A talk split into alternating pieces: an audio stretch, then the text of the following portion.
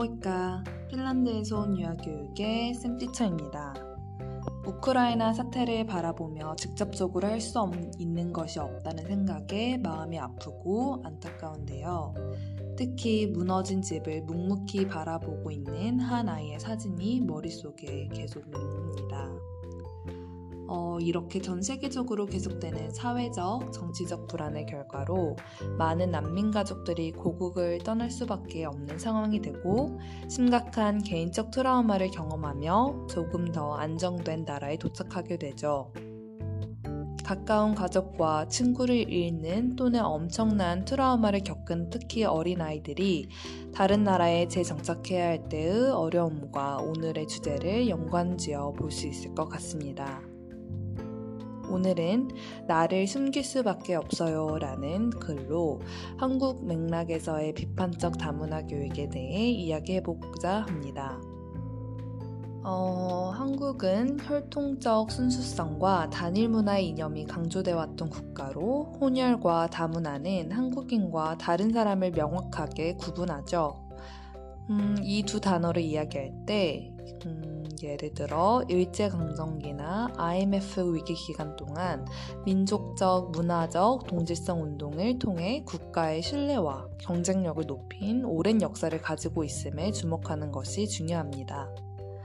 왜냐하면 이러한 시민 종교는 한국이 다양한 장애를 극복하는 데 도움이 되었지만, 다양성과 세계화를 고려할 때 유연성, 고유성과 관련하여 핵심 문제로 남아있을 수 있기 때문입니다. 인종, 성별, 장애 또는 능력 등으로 나타나는 일상에서의 아동의 타자성 경험은 문화에 대한 일반적인 이해와 자신의 세계관에 영향을 미치므로 반드시 교육기관에서 고려되어야 합니다. 이처럼 유아교육 분야에서는 유아기 아동의 경험과 타자성의 현실의 의문을 제기하고 비판적으로 제고하는 연구와 정책적 관심도 증가되고 있습니다. 아동이 일상생활에서 불평등과 인종차별을 어떻게 경험하고 도전하는지에 대한 실증적 증거를 제공하는 방법으로 접근할 필요가 있겠습니다. 음, 다문화 교육은 많이 들어보셨죠? 그런데 비판적 다문화 교육은 어떤 것일까요? 최근에 한 한국에서 수행된 연구에서는 주로 다문화 가족을 결혼 이주 여성이 있는 가정을 지칭하는 용어로 정의되면서, 다양한 민족적 배경, 국적, 사회구조 및 종교를 가진 문화적 그리고 언어적으로 다양한 형태의 가족이 제외되었습니다.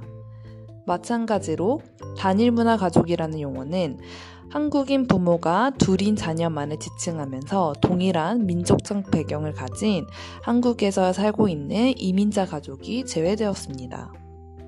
저는 이를 문화적, 언어적으로 다양한 배경을 가진 아동을 소외, 결핍 또는 단순히 타인으로 묘사되는 것을 멈추기 위해 한국 유아교육의 패러다임의 변화로 필요하고 어, 필요하다고 이해하였는데요. 따라서 비판적 다문화 교육을 통해 문화적 차이를 적극적으로 인식하고 권력 불균형이 아동에게 미치는 영향을 파악하는 방향으로 전환할 필요가 있다고 제안합니다. 어, 다문화주의에 대한 정부 정책의 발전은 지난 수십 년 동안 진행되어 왔지만, 주로 국제결혼 중개업체를 통해 결혼한 것과 같은 특정 범주의 이주 여성 결혼에 초점을 맞추어 왔습니다. 이처럼 문화적 위기 질서를 영속시키는, 음, 예를 들어 불평등한 권력 구조로 이어질 수 있는 많은 요인이 아이들의 일상에 자리 잡혀 있습니다. 어, 한 연구에서는 한국의 삼대 언론이 다문화 아동을 미래 한국 사회에 대한 위협 또는 소외된 집단, 아니면 이중 언어를 구사하는 인재로 묘사하고 있음을 발견했습니다. 또 나를 숨길 수밖에 없어요 라는 연구에서는 한국의 교실 내 어린이들 사이의 권력 역학과 문화 및 언어적으로 다양한 어린이에 대한 편견을 반영함으로써 어, 포용 교육의 구현을 위해 남아있는 많은 과제를 달성할 수 있다고 언급하였는데요.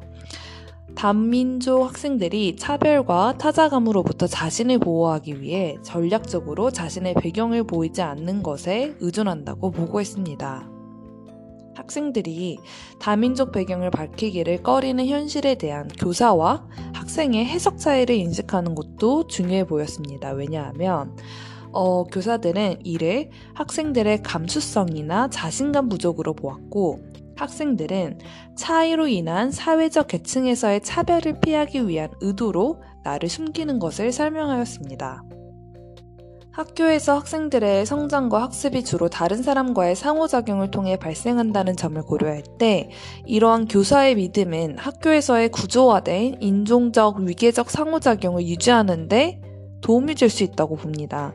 따라서 이전 연구에서는 차이에 대한 어린이의 인식이 사회에 자리 잡고 있는 지배적인 인종, 성별, 성차별 또는 계급 및 신체 고정관념과 편견을 반영한다고 가저, 강조했습니다. 일상적인 관행 내에서 권력관계에 기반한 다양한 불평등이 종종 교실 환경에서 일어나기 때문에 아이들과의 비판적 토론을 통한 서로를 존중하는 것에 대한 이해 능력을 발전시킬 필요가 있어 보입니다. 어, 또한 다양한 사회문화적 공동체에서 다문화 어린이가 이중언어 정체성을 구축하는 복잡성을 이해하고 깨닫는 것도 중요하다고 생각합니다. 음, 아이들은 어떻게 다른 언어, 문화, 그리고 차이로 가득 찬 빠르게 변화하는 이 복잡한 세상에서 잘 성장할 수 있을까요? 그리고 교사는 단일, 단일 문화 교육을 피하고 학교의 가족 공동체의 가치에 가장 반하는 것을 구현하기 위해 무엇을 할 수 있을까요? 어, 좋은 교육과 학습 경험은 어린이의 평생 학습을 촉진하며 교사는 어린이의 삶을 형성하는 데 중요한 역할을 합니다. 여기에는 교육 환경에서 모든 아동의 권리 옹호, 교육학을 고려한 교육 과정 계획, 어, 다양한 정체성에 대응하고 아동이 다문화 세계를 긍정적으로 탐색할 수 있도록 준비하는 것이 포함됩니다. 반면에 교사의 다양성 문제에 대한 열악한 지식으로 인해 부정적인 태도는 무의식적으로 아동을 배제시키는 원인이 될 수도 있습니다.